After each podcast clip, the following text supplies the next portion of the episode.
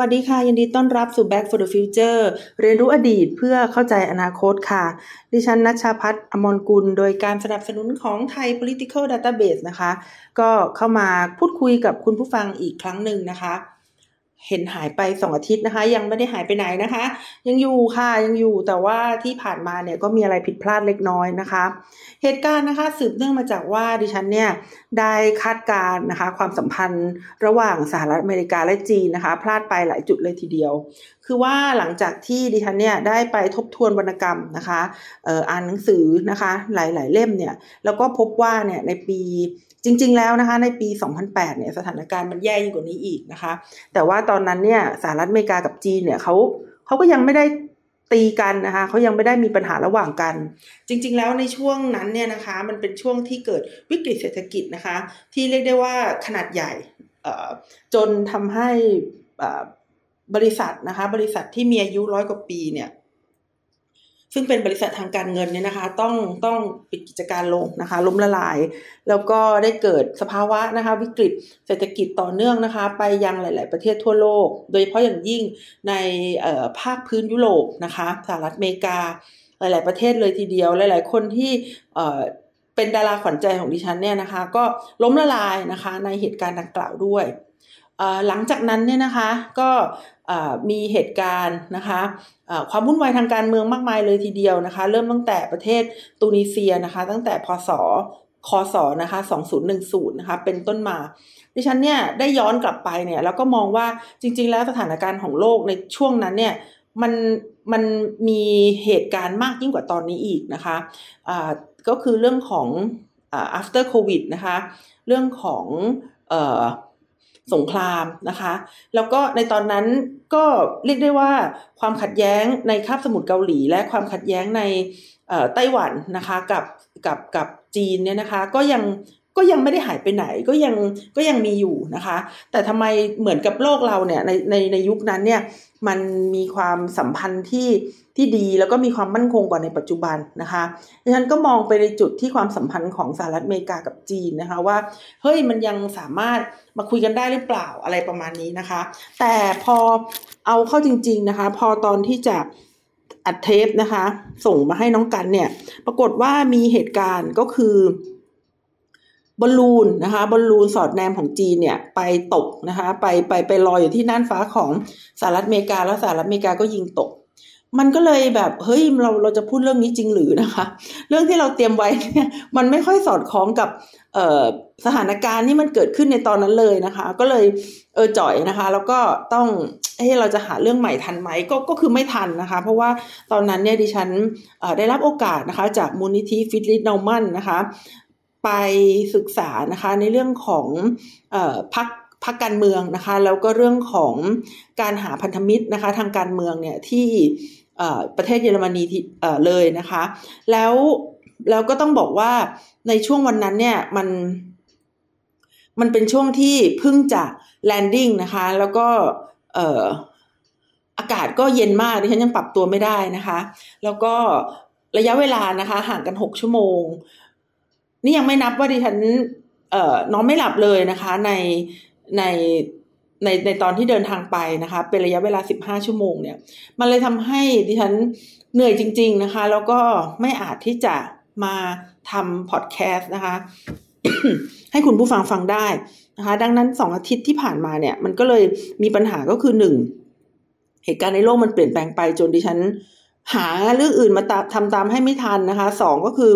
แก่นะคะ แก่แล้วแล้วพอไม่ได้นอนนานๆ หรือว่าพอมาเจอสภาวะอากาศที่เปลี่ยนแปลงไปอย่างอย่างกระทันหัน แล้วก็เสื้อผ้าก็เอาไปไม่พออะไรประมาณนี้นะคะ มันก็เลยทำให้เออก็ก็ก็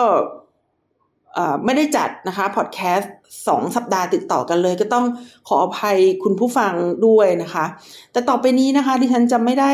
ทำพอดแคสต์เนี่ยทุก ๆ สัปดาห์อีกต่อไปแล้วนะคะ ก็จะทำเฉพาะสัปดาห์เว้นสัปดาห์นะคะ สาเหตุหนึ่งเนี่ยก็คือว่าดิฉันน่ะได้อยากจะรวบรวมนะคะความรู้ให้ให้มันตกตะกอนมากกว่านี้นะคะ เพราะว่าที่ผ่านมาเนี่ยหลาย ๆ คนก็มาบอกว่าเออบางเรื่องเนี่ยวิเคราะห์ไม่ ไม่ไม่ลึกซึ้งเท่าไหร่นะคะ บางทีมันก็เหมือนกับอ่านข่าวให้ฟังนะคะ ซึ่งหลาย ๆ คนเนี่ยที่เขาตัดสินใจมาฟังพอดแคสต์ของดิฉันเนี่ยเขาเป็นคนที่ติดตามข่าวสารบ้านเมืองอยู่แล้ว เพราะฉะนั้นบางเรื่องเนี่ยมันมันอยู่ในสภาวะที่เฮ้ยไปฟังที่ไหนก็ได้นี่หว่ามันมันมันควรที่จะวิเคราะห์หน่อยหนึ่งนะคะ แล้วพอดิฉันมาดูอีกทีเนี่ยเออก็อาจจะเป็นจริงนะคะ ดังที่ พี่น้องหลาย ๆ คนนะคะ ได้ช่วยส่งคอมเมนต์มาให้ดิฉันหลังจากฟังพอดแคสต์ของดิฉันในช่วงหลังๆเนี่ยว่าบางทีมันมันแค่เล่านะคะ ว่าสถานการณ์เป็นอย่างไร แต่ว่าบทวิเคราะห์เนี่ยมันมันน้อยไปนะคะ ดิฉันก็เลยคิดว่าเดี๋ยวขอเวลาปรับปรุงหน่อยนะคะเเรื่องเรื่องแบบนี้เนี่ยเราสามารถเปลี่ยนแปลงแก้ไขปรับปรุงได้นะคะ ถ้าเกิดเรามีปัญหานะคะ เพราะว่าดิฉันเนี่ยน่าจะต้อง ทุ่มเวลานะคะไปให้กับการจัดเรียงข้อมูล แล้วก็การวิเคราะห์ข้อมูลให้ได้มากกว่านี้นะคะ วันนี้เนี่ยก็เลยก็เลยคิดว่าจะลองลองดูวิธีการใหม่นะคะ ก็คืออการวิเคราะห์ข้อมูลให้ลึกซึ้งมากขึ้นนะคะ แล้วก็การที่เราจะพูดถึงข่าวในปัจจุบันเนี่ยลดน้อยลงนะคะ เพราะว่า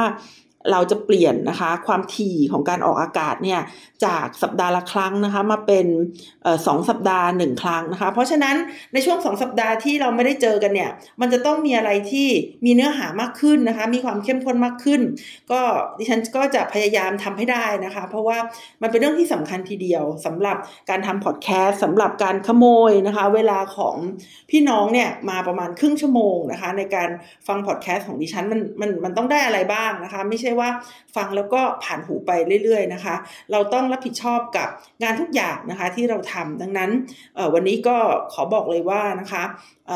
หนึ่งสัปดาห์เนี่ยกลับมาแล้วนะคะ ดิฉันกลับมาเมื่อวันวันจันทร์ที่ผ่านมา พอกลับมาแล้วก็เกิดแผ่นดินไหวนะคะ แล้วก็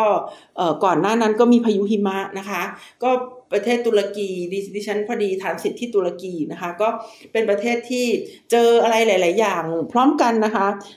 สองสองด้านเลยทีเดียวนะคะ ก็เป็นห่วงแล้วก็ส่งกำลังใจให้กับพี่น้องนะคะที่ที่อยู่ที่ตุรกีทุกๆ คนนะคะ ขอให้ผู้ที่เผชิญกับสภาวะที่ทนได้ยากนี้นะคะ สามารถออกจากสภาวะแบบนี้ได้อย่างรวดเร็ว แล้วก็ขอให้พระเจ้าของท่านนะคะ คุ้มครองพวกท่านด้วยนะคะ เอาละค่ะวันนี้นะคะก็จะมาคุยกันเรื่องของรัสเซียนะคะเราจะมาวิเคราะห์นะคะกันว่าอะไรเกิดขึ้นกับกองทัพรัสเซียนะคะทำไมถึงทำไมถึงไม่เหมือนไม่เหมือนที่คิดไว้นะคะ ไม่เหมือนที่คุยไว้นะคะ อะไรเกิดขึ้นกับกองทัพรัสเซียนะคะ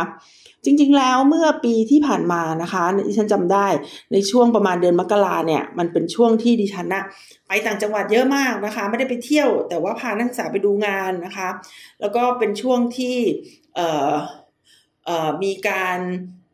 ปัดชิมนิเทศผสมนิเทศอะไรประมาณนี้นะคะ ก็ไปต่างจังหวัด ทีนี้เข้าไปต่างจังหวัดเนี่ยเปิดทีวีที่โรงแรมมันไม่ค่อยมีอะไรดูนะคะ นอกจากพวกช่องพวกช่องข่าว มันก็มีอยู่ที่หนึ่งนะคะ ที่ที่ฉันไปเนี่ย แล้วช่องข่าว CN เอ่อ CNN นะคะ กับช่องข่าว RT ก็คือรัสเซียรัสเซียทูเดย์เนี่ยนะคะเขาอยู่ติดกันนะคะ ดิฉันก็ ใช้รีโมทนะคะ เปิดขึ้นเปิดลงเนี่ยดูทั้งสองประเทศเนี่ยนะคะรายงานข่าวเกี่ยวกับเรื่องของสถานการณ์ความมั่นคงนะคะ ทางพิธีกรของ CNN นะคะที่ฉันจำได้ว่าหน้าตาตึงเครียดมากนะคะ พูดเหมือนกับว่าจะจะเเกิดสงครามแล้วนะคะ รัสเซียเนี่ยจะบุกยูเครนแล้ว คือคือเขาทำหน้าทำตาแบบแบบ วุ่นวายแล้วก็แล้วก็แบบจริงจังมากนะคะว่าเฮ้ยจะบุกแล้วนะคะ คิ้วที่ติดกันนะคะ แล้วก็มีการนำภาพถ่ายทางอากาศนะคะ มีการทำให้เห็นนะคะว่ารัสเซียเนี่ยเขาจัดกองทัพนะคะ ไปอยู่ประชิดชายแดนนะคะ ซึ่งในตอนนั้นเนี่ยดิฉันก็มาทำพอดแคสต์เรื่องนี้เหมือนกัน แล้วก็บอกว่าการที่ ประเทศใดประเทศหนึ่งจะนำกองทัพของตัวเองเนี่ยไปอยู่ประชิดชายแดนนะคะติดกับอีกประเทศหนึ่ง ซึ่งเป็นประเทศเพื่อนบ้านเนี่ยเป็นเรื่องที่ไม่ไม่สมบูรณ์นะคะไม่ดีนะคะในความสัมพันธ์ระหว่างประเทศ เพราะทำให้เกิดการกระทบกระทั่งนะคะ แล้วก็เกิดความเป็นไปได้นะคะ เกิดแนวโน้มที่สองประเทศเนี่ยจะทำสงครามระหว่างกันนะคะ นี่ก็คือสถานการณ์เมื่อ ปลายปีที่แล้วนะคะ พอกดอีกหนึ่งหนึ่งหนึ่งหนึ่งคลิกนะคะ ไปดูรัสเซียนะคะ พิธีกรของรัสเซียเนี่ยดิฉันจำได้ว่าจะค่อนข้าง เอ่อเฮฮานะคะแล้วก็บอกว่าเอ้ยไม่มีการบุกหลอกนะคะ เป็นการซ้อมรบเฉยๆนะคะ เป็นเอ่อการซ้อมรบนะคะ ตามธรรมชาตินะคะ ตามลูปนะคะ ซึ่งโดยปกติก็จะมีการซ้อมรบอยู่แล้วนะคะเอ่อมันมันก็เลยจะกลายเป็นสองสำนักข่าวที่รายงานข่าวนะคะ ค่อนข้างที่จะแตกต่างกันนะคะว่าเอ่อสำหรับนักข่าว CNN เนี่ยเขาจะเครียด แล้วเขาก็จะบอกว่าเออจะมีสงครามแน่นอนรัสเซียจะบุกยูเครนแน่นอน ในขณะที่ช่องของรัสเซียนะคะ ผู้สื่อข่าวหรือว่าพิธีกรเนี่ยก็จะรีแลกซ์มากนะคะแล้วก็บอกว่าไม่มีการบุกหลอกนะคะการที่มี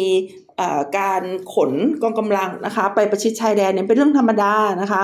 คุณก็ต้องไปภูมิประเทศใหม่ ๆนะคะ เพื่อที่จะทำการป้องกันประเทศทำการซ้อมอะไรต่างๆ เหล่านี้นะคะ แต่ตอนนั้นเนี่ย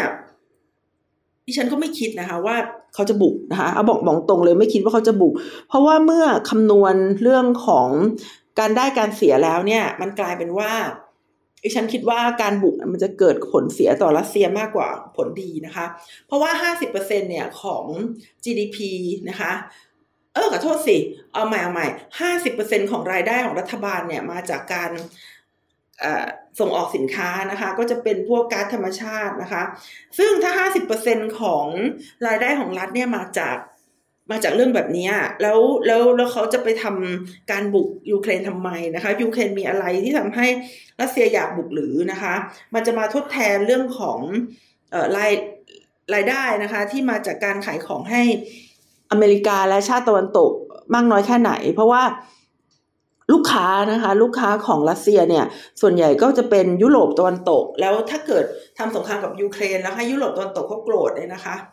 ตัวเองก็อาจจะโดน sanction อะไรต่างๆ นานาเอาได้นะคะ แล้วรัสเซียเนี่ยจะทำสงครามไปทำไม ตอนแรกดิฉันก็คิดอย่างนี้นะคะ คือคือคิดโดยการคำนวณว่าได้ไม่คุ้มเสียนะคะ แต่ปรากฏว่าเขาบุกค่ะปูตินนะคะเขาบุกนะคะ เอ่อ ยูเครนเมื่อวันที่ 24 กุมภาพันธ์นะคะ ปีที่ผ่านมา มันก็เลยทำให้ดิฉันคิดว่า เฮ้ย บางทีนะคะ ใช้แนวคิดแบบ rational นะคะ หรือว่าแนวคิดแบบการมีเหตุมีผลเนี่ย ในการวิเคราะห์นะคะ ความสัมพันธ์ระหว่างประเทศเนี่ยอาจจะเป็นไปไม่ได้นะคะ เราอาจจะต้อง เออเราคือคือเราอาจจะวิเคราะห์ได้นะคะ ว่าบุกอะไม่ดี นะคะ แต่ในการที่ไม่บุกดีกว่า เราอาจจะพูดได้นะคะ แต่ว่าในความเป็นจริงแล้วเนี่ยจะบุกหรือไม่บุกเนี่ยมันไม่ได้ใช้เหตุผลของอการการได้หรือการเสียเลยที่อยากบุกเขาก็บุกเขาก็ไม่อยากบุกเขาก็ไม่บุกนะคะ ซึ่งมันเป็นเรื่องที่ที่เป็นมาตั้งแต่สมัยโบราณแล้ว อย่างเช่นในช่วงสงครามโลกครั้งที่สองนะคะ ตอนแรกเลยเนี่ย ญี่ปุ่นนะคะเขาก็ทำสงครามในเอเชียบุรพาหรือว่าเอเชียตะวันออกเฉียงใต้เนี่ยก็ทำสงครามตุ้มตั้มตุ้มตั้มกันไปนะคะ แล้วก็ตอนนั้นเนี่ยถ้าเกิดสหรัฐอเมริกาเนี่ยจะกระโดดนะคะเข้ามาช่วยเข้ามาช่วย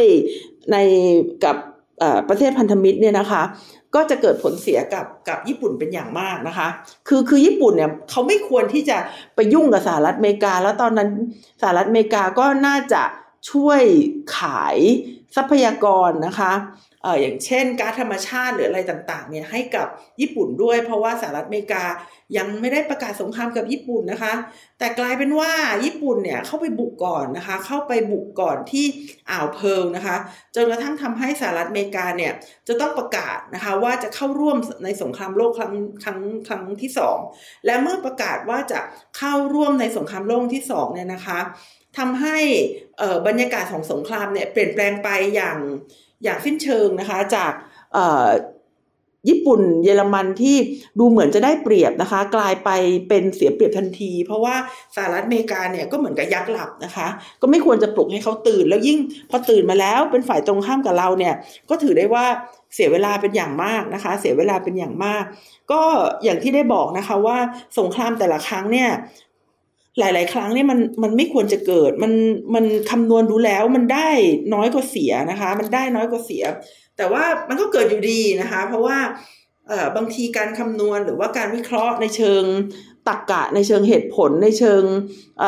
นโยบายเนี่ยมันมันไม่สมเหตุสมผล แต่ว่าสงครามมันเป็นเรื่องคนบ้าค่ะมันเป็นเรื่องแบบ มันเป็นเรื่องที่ที่แย่นะคะ มันเป็นเรื่องที่ทำให้เกิดการสูญเสียนะคะ มากกว่า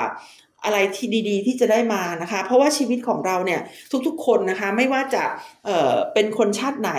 ชาติเราหรือว่าชาติศัตรูนะคะ ยากดีมีจนต่างๆ เนี่ยคนเราเนี่ยนะคะเป็นสิ่งที่มีค่ามากนะคะ ไม่สามารถที่จะประเมินได้การทำสงคราม แล้วก็ทำให้เกิดการสูญเสียชีวิตมนุษย์เป็นจำนวนมากเนี่ยเป็นเป็นสิ่งที่ร้ายกาจนะคะ แล้วก็ไม่ควรที่จะให้เกิดขึ้นจริง ๆ ค่ะ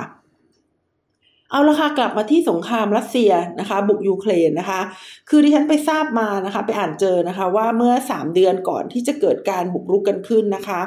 เอ่อมีเอ่อพอ CIA นะคะ ชื่อว่าวิลเลียมเบิร์นเนี่ยนะคะ แล้วก็ทูต สหรัฐอเมริกาประจำรัสเซียเนี่ยนะคะ ชื่อจอห์นซัลลิแวนเนี่ยนะคะเขาก็ได้ไปคุยกับที่ปรึกษาท่านหนึ่งนะคะของปูตินนะคะ ชื่อนิโคลายนะคะปาตรูเชฟเนี่ยนะคะในในการเจรจาพูดคุยกันในครั้งนี้เนี่ยนะคะ มันมีภาษากายนะคะมากกว่าภาษาภาษาที่เป็นออกออกมาเป็นคำพูดนะคะ คือพอภาษาที่ออกมาเป็นคำพูดเนี่ยนะคะ คุณนิโคลายเนี่ย ที่ปรึกษาของปูตินเนี่ยนะคะเขาบอกว่ารัสเซียเนี่ยไม่มีทางที่จะบุกยูเครนนะคะไม่ไม่บุกหรอกนะคะ แต่ว่าสองคนนี้นะคะก็คือวิลเลียมเบิร์นกับจอห์นซาลิวันเนี่ยเขาเขาเขาคงไม่ได้ฟังแค่น้ำเสียงหรือว่าเอ่อเชื่อแค่ประกาศนะคะของของรัสเซียหรอกนะคะเขาก็ต้องประเมินจากเรื่องของหลาย ๆ ด้านนะคะ ประเมินในเรื่องของ การแสดงออกต่างๆนะคะทำให้เมื่อเขากลับไปที่สหรัฐอเมริกานะคะเขาไปบอกประธานาธิบดีไบเดนว่าเขาไปคุยมาแล้วนะคะ รัสเซียต้องบุกยูเครนอย่างแน่นอนนะคะ บุกแน่ ๆเลยนะคะ หลังจากนั้นเนี่ยสหรัฐอเมริกาก็เลยเอ่อออกสื่อนะคะทำสงครามทางสื่อก่อนนะคะสหรัฐอเมริกาทำสงครามทางสื่อก่อนนะคะ ร่วมมือกับหลาย ๆ ประเทศเนี่ยเพื่อที่จะบอกว่ารัสเซียเนี่ย บุกยูเครนแน่นอนนะคะแต่ว่า พอพอรัสเซียบุกจริงๆเนี่ยนะคะเขาบุกอย่างกระทันหันนะคะ จนกระทั่งเจ้าหน้าที่ระดับล่างเนี่ยเรียกได้ว่ายังไม่รู้เลยนะคะ ทีนี้วันนี้เราจะมาพูดคุยกันนะคะ วิเคราะห์การกันร่วมกันเนี่ยนะคะว่าก่อนที่รัสเซียจะบุกยูเครนเนี่ยนะคะ ศักยภาพทางการทหารของรัสเซียเนี่ยเขาดีกว่ายูเครนมากมายนะคะ ไม่ว่าจะเป็นเรื่องของออตัวจำนวนนะคะ อาวุธยุโทโธปกรณ์นะคะเเรื่องของคุณภาพนะคะเรื่องของจำนวนเจ้าหน้าที่ต่างๆเนี่ยนะคะถ้าเกิดใช้กองทัพรัสเซียในการบุกยูเครนประเทศเล็ก ๆ ซึ่งไม่ได้มีการป้องกันตัวมาก่อนเนี่ย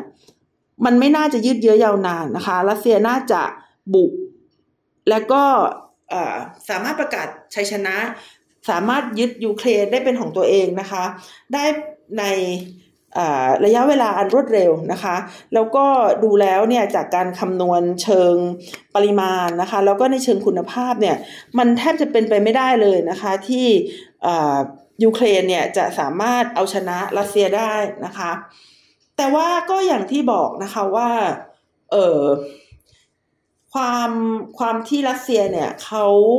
เขาเขาปฏิบัติการนี้อย่างเป็นความลับและและกระทันหัน มากเกินไปนะคะ จนกระทั่งกองทัพนะคะ แล้วก็ผู้บัญชาการทหารจริง ๆ เนี่ยเขาไม่มีเวลาเตรียมตัวนะคะ ให้กับเรื่องของการวางแผนนะคะ ในการบุกยูเครน คือพอเข้าไปจริง ๆ เนี่ยนะคะ มีปัญหานะคะมากมายแล้วก็ไม่คิดด้วยนะคะว่ายูเครนจะต่อต้านหรือไม่คิดว่านะคะ ชาติตะวันตกเนี่ยจะ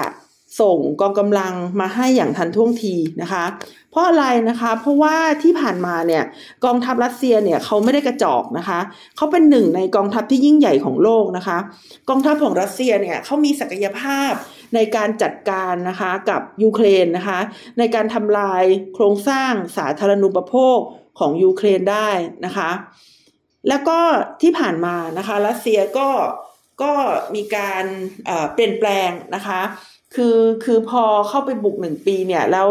ยังบุกไม่ได้เนี่ยนะคะ ในช่วงปลายปีที่ผ่านมาเนี่ยรัสเซียก็มีการเปลี่ยนแปลงนะคะ มีการซ้ำแซมจุดอ่อนของตัวเองอย่างมากมายนะคะ เช่นการลดกรอบเป้าหมายนะคะ การเพิ่มทหารเกณฑ์นะคะ แล้วก็การใช้เขาเรียกว่าเป็นสงครามนะคะทางทางอิเล็กทรอนิกส์นะคะ เพื่อที่จัดการกับยูเครนนะคะ แล้วก็ที่ผ่านมาเนี่ยก็ยิงกระสุนได้เยอะทีเดียวนะคะ ถึงสองหมื่นรอบต่อวันหรือมากกว่านั้นนะคะ โดยเฉพาะอย่างยิ่งเนี่ยในช่วงเดือนธันวาคมเนี่ยก็คือคือ peak มากนะคะ ตอนนั้นดิฉันก็คิดว่ารัสเซียเนี่ยจะสามารถประสบความสำเร็จได้แล้วนะคะ แต่ว่ายูเครนเนี่ยเขาก็คงยังคิดจะสู้ต่อนะคะเขาก็คงยังคิดจะสู้ต่อก็คือไม่ยอมแพ้ง่าย ๆเลยนะคะ มันก็เลยยากมากที่รัสเซียเนี่ยเขาจะ สามารถยึดครองนะคะยูเครนเนี่ยมาเป็นของตัวเองได้หนึ่งร้อยเปอร์เซ็นต์นะคะ จริงๆแล้วเนี่ยนะคะเอ่อก่อนที่รัสเซียจะบุกยูเครนเนี่ยนะคะรัสเซียเนี่ยเขาได้ปฏิรูปกองทัพอย่างมากเลยนะคะ เพราะว่าเอ่อในช่วงก่อนปี 1990เนี่ยตอนที่ยังเป็นสหภาพโซเวียตอยู่เนี่ยรัสเซียเนี่ยเขาเป็นกองทัพที่เอ่อเตรียมตัวไว้นะคะ เพื่อที่จะ มีคือคือเตรียมตัวไว้เพื่อที่จะใช้กองทัพบบกเป็นหลักนะคะ แล้วก็มีกองทัพมีทรัพยากรนะคะที่ จะใช้นะคะในการบุกคัดแบบขนาดใหญ่นะคะ แต่เมื่อหนึ่งทศวรรษที่ผ่านมานะคะ รัสเซียเนี่ยเขาได้มีการปฏิรูปกองทัพนะคะ มีการลดขนาดกลมกองนะคะ แล้วก็มีการออกแบบกองทัพเนี่ยให้มีความคล่องตัวนะคะ สามารถโจมตีเป้าหมายได้อย่างรวดเร็วนะคะ ทำไมถึงเป็นเช่นนั้นนะคะ เพราะว่าก่อนหน้านี้ที่ฉันบอกว่ากองทัพรัสเซียเนี่ยก็เกรียงไกลเข้มขลังนะคะไม่ไม่เป็นรองใครนะคะ กองทัพของรัสเซียเนี่ยก็ถือว่าใหญ่มากนะคะ เพราะว่าทำไมเพราะว่าตอนนั้นตัวเองเป็นมหาอำนาจไงเป็น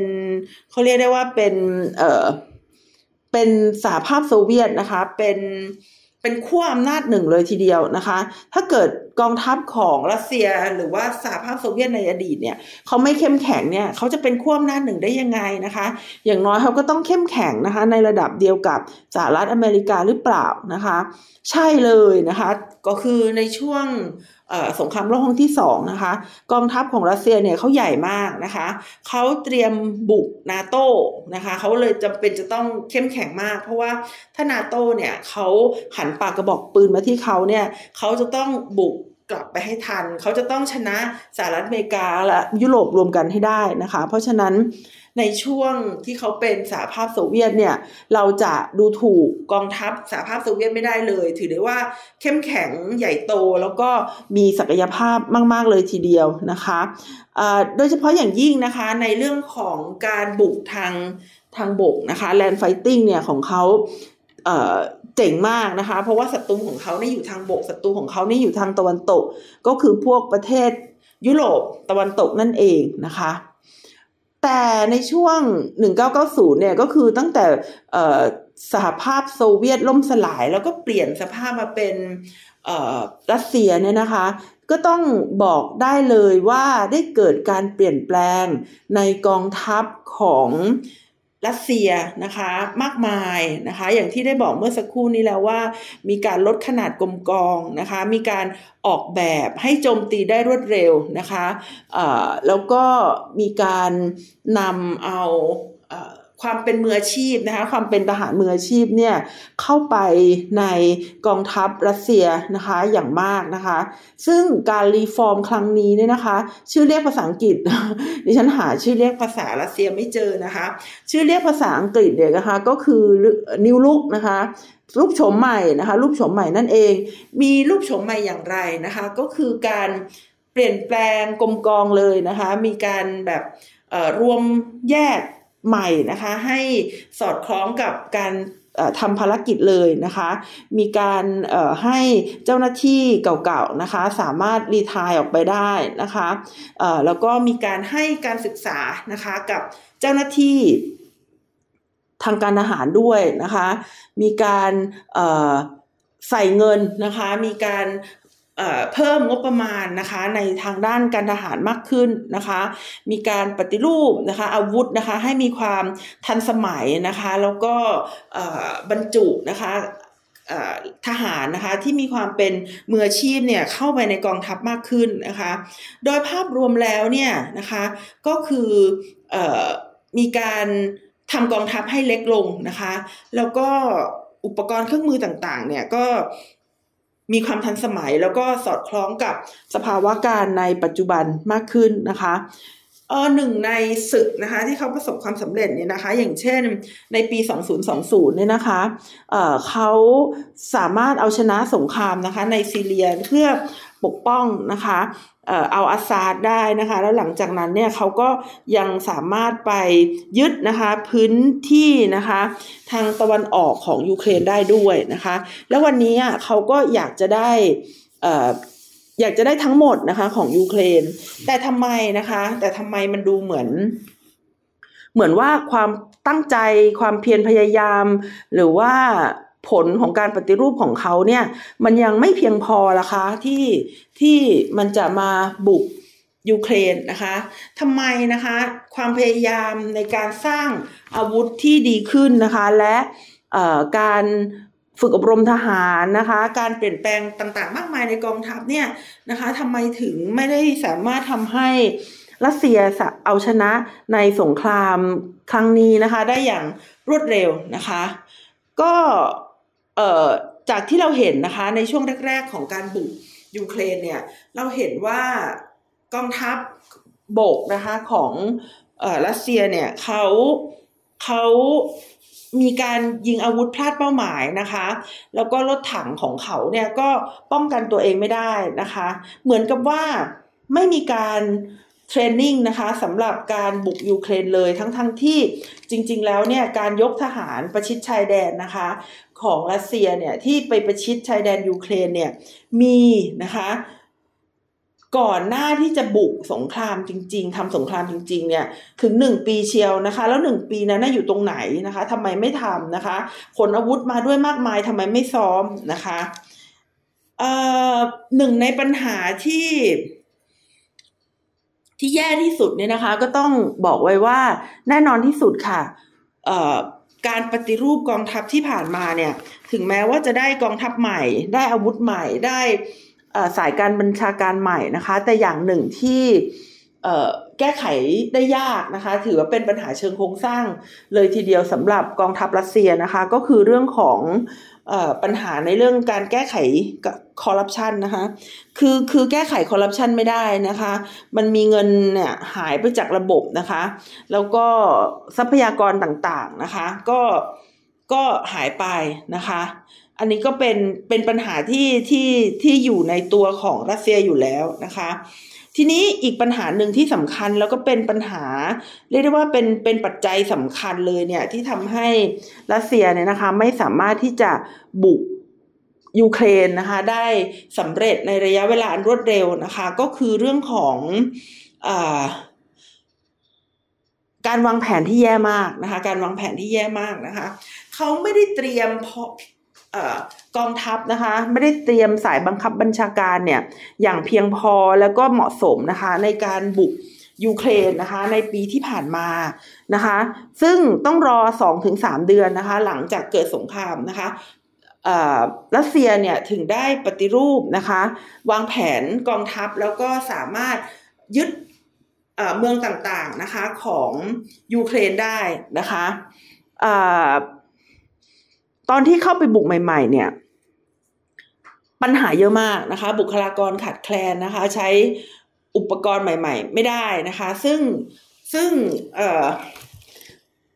จริง ๆ แล้วรัสเซียเขาไม่ได้กระจอกนะ อย่างที่ที่ฉันบอกว่าเขามีด็อกทรีน หรือว่าเขามีแบบแผนเหมือนกันนะคะว่า เวลาเขาเขาจะไปบุกที่ไหนเนี่ยเขาต้องเริ่มต้นนะคะ โดยการใช้กองกำลังทางอากาศเป็นระยะเวลาหลายสัปดาห์นะคะ แล้วก็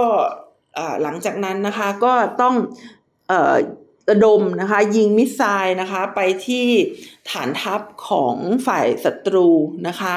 รวมถึงสาธารณูปโภคที่สำคัญสำคัญต่าง ๆ ของฝ่ายศัตรู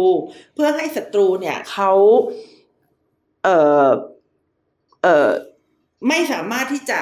ทำอะไรได้ก็คือแช่แข็งฝ่ายศัตรูนั่นเองนะคะ ซึ่งการใช้มิสไซล์กับการใช้เครื่องบินเนี่ยนะคะ ต้องใช้ระยะเวลาเนี่ยประมาณ 4-6 สัปดาห์เลยนะคะะทำยังไงก็ได้ให้ประเทศศัตรูเนี่ยเขาเป็นอัมพาตเขากระดุกกระดิกไม่ได้นะคะ แล้วการบุกโดยใช้กองกำลังภาคพื้นดินเนี่ยจะเกิดขึ้นนะคะ หลังจากที่สามารถควบคุมน่านฟ้า และสาธารณูปโภคของประเทศ ศัตรูได้เท่านั้นนะคะ ก็คือใช้เวลาเดือนกว่าๆนะคะ เกือบสองเดือนเลยทีเดียวนะคะ แต่นี่สิ่งที่มันเกิดขึ้นนะคะในการบุกยูเครนนะคะก็คือกองทัพบบกเนี่ยนะคะหรือว่าการปฏิบัติการทางทางบกเนี่ยมันเกิดขึ้นตั้งแต่เดวันนะคะของการบุกเลยนะคะ ซึ่งทำให้ ซึ่งทำให้แย่นะคะ เพราะภูมิประเทศเนี่ยรัสเซียก็ไม่รู้จักนะคะ ก็เลยทำให้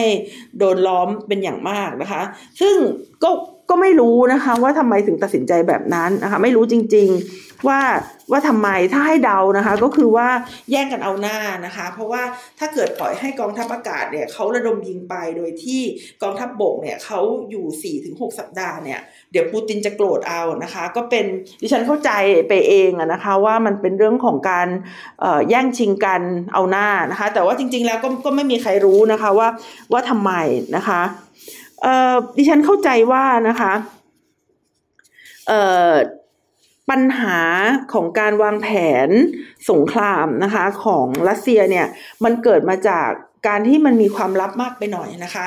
แต่ก็ไม่ได้หมายความว่า ไม่ได้หมายความว่าการทำสงครามจะต้องไม่มีความลับนะ คือการทำสงครามอะค่ะมันต้องมีความลับอยู่แล้วนะคะ กองทัพไหนๆก็ต้องมีกองทัพนะคะ อย่างเช่น ในช่วงสงครามโลกครั้งที่สองเลยนะคะเอ่อตอนที่ฝ่ายสัมพันธมิตรเนี่ยนะคะเขาสู้กับพวกนาซีเนี่ยก็คือว่าเขาตั้งฐานทัพนะคะ ไว้ที่ภาคใต้ของสหราชอาณาจักรเนี่ยนะคะ เพื่อให้นาซีเนี่ยเขาสับสนนะคะ แล้วก็ใช้วิธีการตัดการสื่อสารเป็นช่วงๆนะคะ แล้วก็เอ่อหรือว่าอืม ในสงครามอ่าวเปอร์เซียที่สหรัฐอเมริกานะคะ ไปบุกอิรักนะคะ ทหารเนี่ยเขาถูกเทรนเป็นเดือนๆก็จริงนะคะ แต่ว่าเป้าหมายเนี่ยก็ยังถูกเก็บเป็นความลับก็คือทหารเนี่ยนะคะ จะรู้ว่าเป้าหมายของเขาคือใครคืออะไรคือที่ไหนเนี่ยนะคะ ก็ตอนก็ตอนที่จะใกล้ใกล้ปฏิบัติภารกิจเต็มที่แล้วนะคะ ทหารจึงได้รับข้อมูลดังกล่าวเนี่ยว่าจะต้องให้ไปทิ้งระเบิดที่ไหนนะคะ ซึ่ง เอ่อสำหรับแผนการทำสงครามเนี่ย มันมันต่างกันนะ ระหว่างสหรัฐอเมริกากับกับรัสเซียนะคะ คืออย่างที่ดิฉันบอกนะคะว่าเอ่อทั้งนิวยอร์กไทม์ทั้งวอชิงตันโพสต์ทั้ง CNN ก็คือสำนักข่าวต่างๆ ในสหรัฐอเมริกาเนี่ยนะคะเขาพยายามที่จะประกาศแล้วก็เตือนนะคะ ทั้งประชาชนนะคะ ทั้งประเทศตะวันตก ทั้งรัสเซียด้วยนะคะว่าอย่ามาบุก เพราะว่าเขามีสมมติฐานอยู่แล้วว่า รัสเซียจะมาบุกยูเครนนะคะอย่างแน่นอนนะคะ ในการนี้เนี่ยรัสเซียเนี่ยเขาปฏิเสธตลอดนะคะเขาปฏิเสธตลอดแต่เขาก็ยังไม่เลิกความพยายามที่จะมาบุกนะ แต่เขาปฏิเสธว่าเอ้ยฉันไม่ได้ทำฉันไม่ได้ทำนะคะเขาบอกว่าการที่เขาส่งกองกำลังทางการทหารมาประชิดชายแดนยูเครนเนี่ยมันเป็นเพียงแค่การฝึก รบนะคะมันเป็นเพียงแค่การเทรนนิ่งนะคะประจำปีประจำอะไรของเขาเท่านั้นเองนะคะเขาไม่คิดจะบุกบอกเขาเขาไม่คิดจะบุกประเทศเพื่อนบ้านของเขาหรอกนะคะ อันนี้ก็เป็นคำนะคะคำสัตย์นะคะของของรัสเซียตอนช่วงที่ยังไม่ได้บุกนะคะแต่การสื่อสารเช่นนั้นนะคะของรัสเซียเนี่ยมันมันไม่สามารถหลอกตะวันตกได้ ที่ที่ฉันบอกว่าสองสาเดือนก่อนการบุกเนี่ยตะวันตกเขาออกข่าวมากมายนะคะ ไม่ว่าจะเป็นวอชิงตันโพสต์นะคะ ไม่ว่าจะเป็น CNN นะคะ แล้วก็สำนักข่าวต่างๆ เนี่ยเขาเขาประกาศออกมาว่ารัสเซียต้องบุกแน่นอนนะคะ กับกลายเป็นว่าคนที่เชื่อรัสเซียเองอะก็คือก็คือคนรัสเซียเองนะคะคือคือคนที่ คนที่เชื่อว่ารัสเซียจะไม่บุกกลายเป็นคนรัสเซียนะคะ โดยเฉพาะอย่างยิ่งพวกทหารนะคะ ส่วนพวกตะวันตกเนี่ยเขามองว่ายังไงก็ต้องบุกอยู่แล้วนะคะ ก็เป็นเรื่องที่เแปลกทีเดียวนะคะ แปลกทีเดียวว่าจะทำโพพกันด้าเองเนี่ยกับกลายเป็นว่ากล่อมพวกตัวเองให้เชื่อได้ แต่ไม่สามารถกล่อมกลุ่มคนอื่นนะคะ ให้เชื่อได้นะคะก็คือเขาบอกทหารตัวเองอะว่าเขาจะไม่บุกนะคะ จน ทำให้ทหารนะคะ และเจ้าหน้าที่ต่างๆ เนี่ยตกใจมากนะคะว่าว่าจะมีว่าว่าได้มีการบุกนะคะ คือจากการให้สัมภาษณ์นะคะของนายพลรัสเซียหลายคนเนี่ยเขาก็ไม่รู้เหมือนกัน ก็คือถ้าไม่ได้อยู่ใกล้ปูตินมาก เขาก็จะไม่รู้เหมือนกันนะคะว่าว่าจะมีการบุกนะคะ กว่าจะรู้ก็แป๊บเดียวนาทีสุดท้ายก่อนการบุก ซึ่งไม่สามารถจัดการหรือว่าแก้ไขปัญหาอะไรได้นะคะ อย่างเช่นในเรื่องของการ จัดการสต็อกอาวุธเนี่ยเขาก็ไม่ได้เตรียมพร้อมสำหรับการบุก แต่เขาเตรียมพร้อมสำหรับการฝึกนะคะเขาเอ่อขออภัยนะคะเมื่อกี้สำลักน้ำลายตัวเองนะคะ ก็คือว่าเอ่อมาทวนกันนะคะว่าเอ่อเขาบอกว่าจะไม่บุกเนี่ย ไม่สามารถทำให้ตะวันตกเชื่อได้ แต่ว่า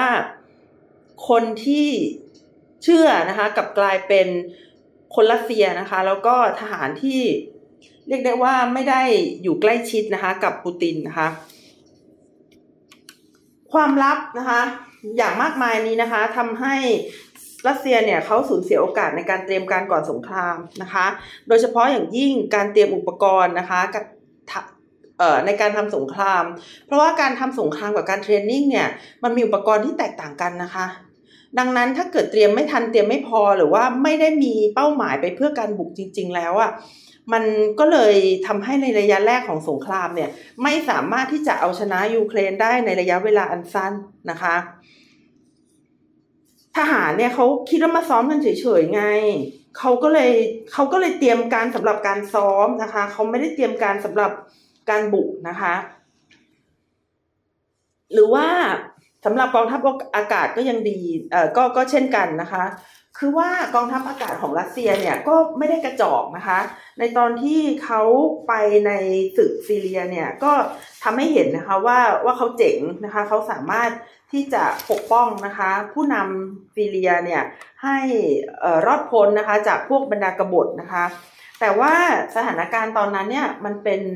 มันเป็นทะเลทรายไง ซีเรียเป็นทะเลทรายไม่ใช่ป่านะคะ มันจะไม่เหมือนยูเครนนะคะ ดังนั้น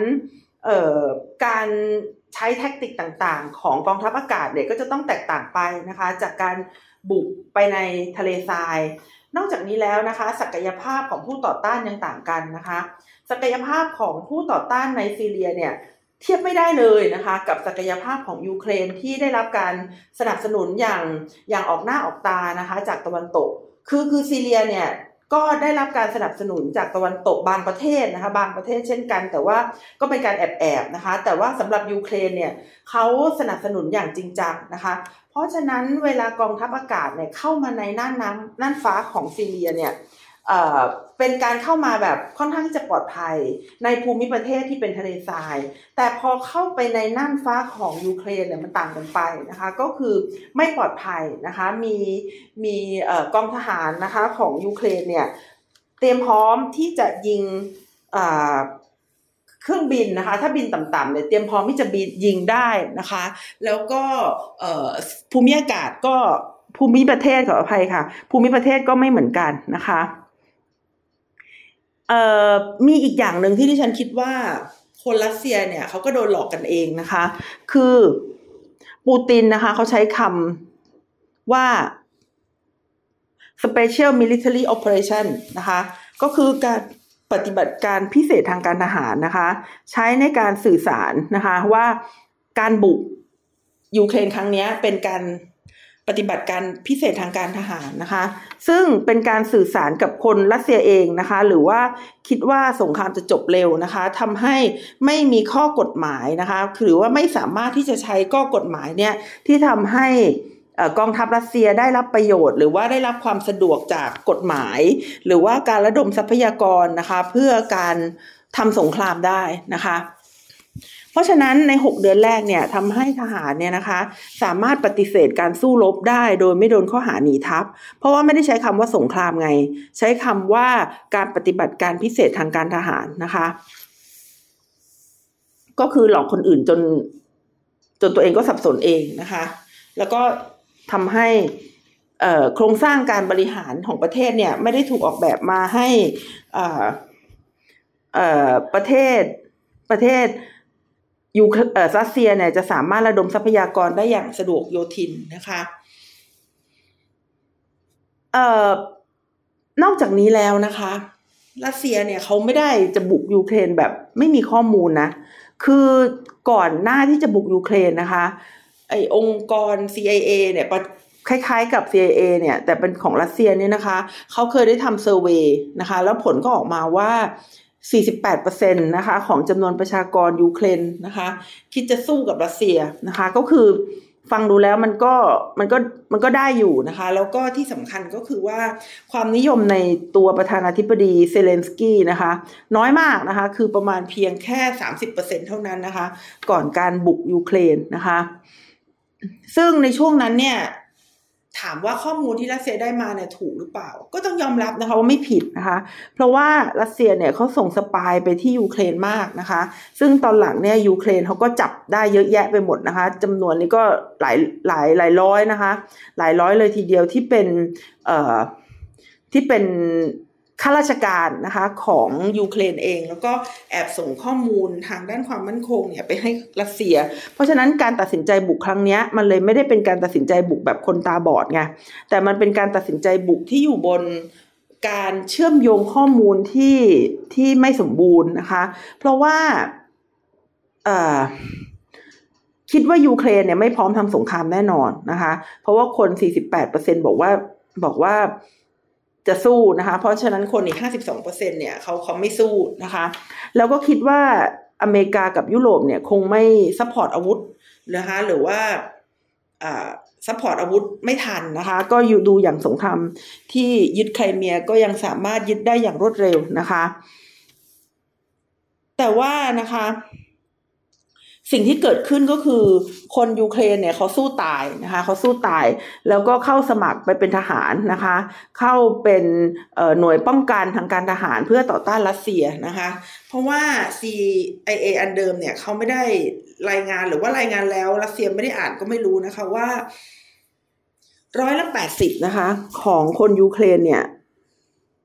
มองรัสเซียไม่ดีนะคะ แล้วก็มองรัสเซียว่า จะเข้ามาครอบครองนะคะ แต่ว่าไม่ได้เข้ามาปลดปล่อยนะคะ ส่วนเซเลนสกี้นะคะ ในช่วงแรกก็ไม่ popular จริงนะคะ แต่ว่าเหตุการณ์ที่เกิดขึ้นเนี่ยทำให้ให้ทำให้เขาเนี่ยได้เป็น war hero นะคะ หรือว่าวีรบุรุษสงครามเลยทีเดียวนะคะ แต่ก็อย่างว่านะคะสหรัฐอเมริกาเนี่ยนะคะเขา เขาก็ได้ส่งนะคะสหรัฐอเมริกาและยุโรปจริง ๆ แล้วเนี่ยได้ส่ง